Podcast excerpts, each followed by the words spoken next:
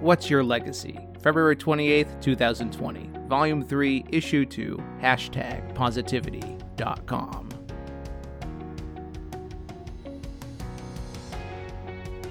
Imagine being kidnapped at the age of 16 and forced into slavery for six years, only to finally escape and go on to live a life that engaged, empowered, and encouraged others. Being such a positive influence to others around you that when you died, millions of people celebrate your life every year on a day dedicated to your memory.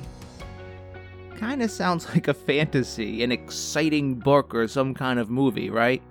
But that's just what happened to a man named Patrick, affectionately known today as St. Patrick, who we celebrate every March 17th, the day of his death, the day we now call St. Patrick's Day. St. Patrick died over 1500 years ago, and yet people are still celebrating his legacy. The question becomes what immortal goals do we have? Where the finish line lies beyond the measurement of our lives, to quote Darius Rucker's song, What will I leave that will go on forever? What can I do while I'm here to make someone's life better? The idea is to reflect on how we can use our time today to set into motion positive changes that can continue to leave ripples even after our time on this earth is done. Such thinking is a call to action to choose our legacy now so that we can mindfully act on it today rather than waiting until it's too late and having it decided for us by default. Some may argue that it's impossible to decide our legacy while we're alive because our time has not yet been finished and we can't control what others remember about us. There's no arguing that truth. After all, it's doubtful that during his lifetime, St. Patrick ever imagined that millions of people the world over would be running around wearing green on March 17th because of him. So the point is not to get too hung up on the details of trying to predict what others will think, say, or do because of you, because we can't control the thoughts, words, and actions of others. But the point is to decide what process we want to commit our lives to, and then give it all we've got. Even our most beloved departed were woefully imperfect people, and the person who hates us in life will likely continue to carry that poison with them even after we're gone. No matter. Why should you let that stop you? Choose something that matters. Do your best. Right your wrongs. Focus on those who appreciate your efforts, and let everyone else do the same. There are a number of excuses preventing people from living life on purpose rather than by default. Perhaps they've been discouraged by others, hurt by past disappointment, settled for average, or simply lack the confidence. Whatever the stumbling stone may be, ultimately no one will ever change until they hurt enough that they have to change, learn enough that they want to change, and receive enough that they are able to change. My hope for you is that you're empowered to live a life of meaningful passion that leaves a lasting legacy, regardless of circumstances and criticisms. In my evolving research, I've discovered three major factors that contribute to lasting success. The good news is that these three factors can be cultivated, honed, practiced, and implemented regardless of who you are, where you are, your current abilities, and regardless of past experiences. You can start working on these three things immediately and see instant positive results today. And to enjoy their greatest returns, you can continually practice them for ongoing growth and development. These three factors are mindset, purpose, and relationships. Number 1 Mindset. Mindset refers to more than just a positive attitude. Positive attitude can get you started, but for sustainable momentum, you need the backing of a solid core of internal resources that offer sustainable empowerment and confidence. The psychologist Carol Dweck suggests that positive development requires a growth mindset rather than a fixed mindset.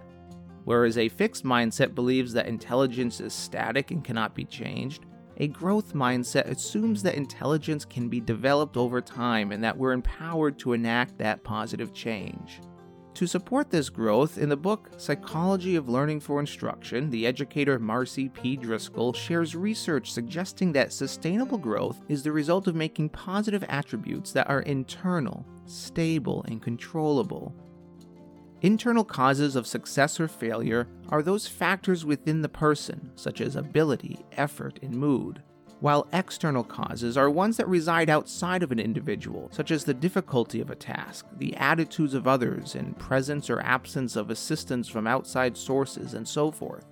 Relying on internal causes supports a positive mindset. For stability, this refers to the likelihood of the factors changing over time.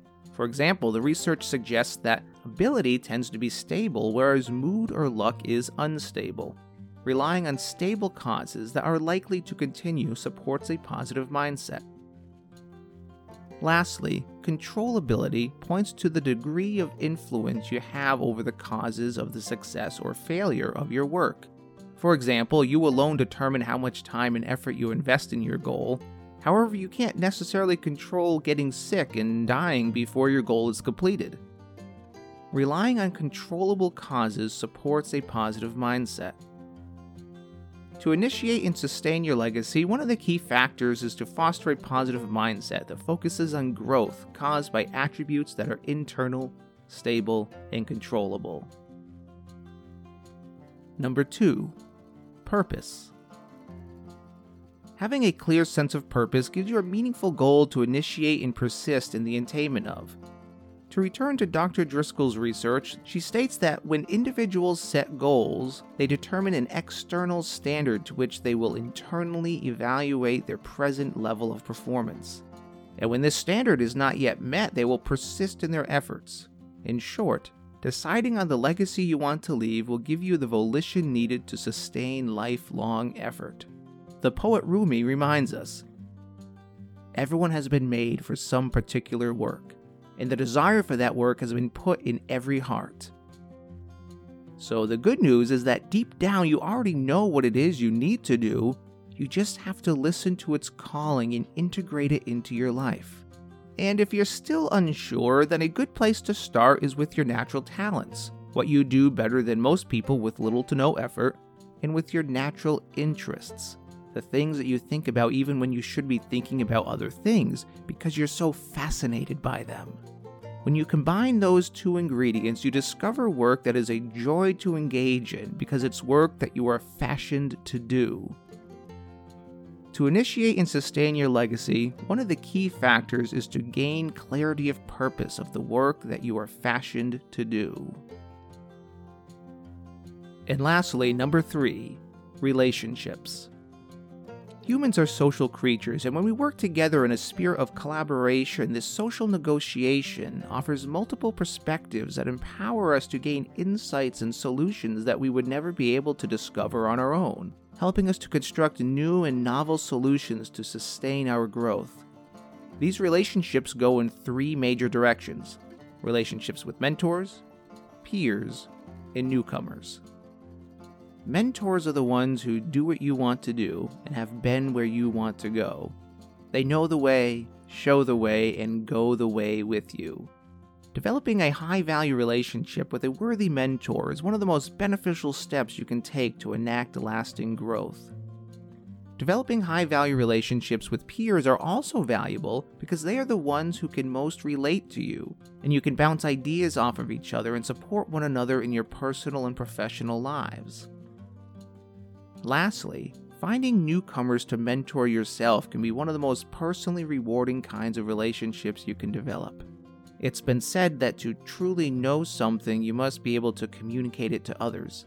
And since your own mentors have poured so much value into your life, it's fitting that you honor them by paying the blessings forward.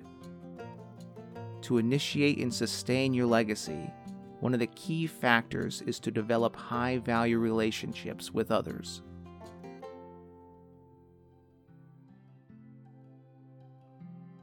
What will your legacy be if you died today?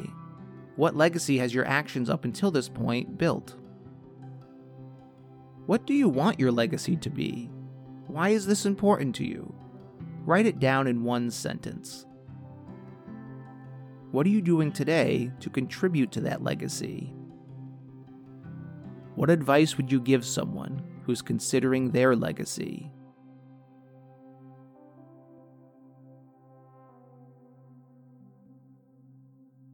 One of my mentors, John Maxwell, asks a meaningful reflection question What kind of bridge are you building for those who follow? And isn't that what a legacy is all about? It's about leaving something that will go on even long after we're gone, just like St. Patrick's work. Today, I encourage you to initiate and sustain in your work of building a bridge that will be used by those who follow in your footsteps by focusing on your mindset, purpose, and relationships. For more articles, visit hashtagpositivity.com slash blog. To dive deeper into this material, consider taking one of Hashtag Positivity's online courses or sign up for Positivity Coaching. For more information and to apply for enrollment, visit learn.hashtagpositivity.com.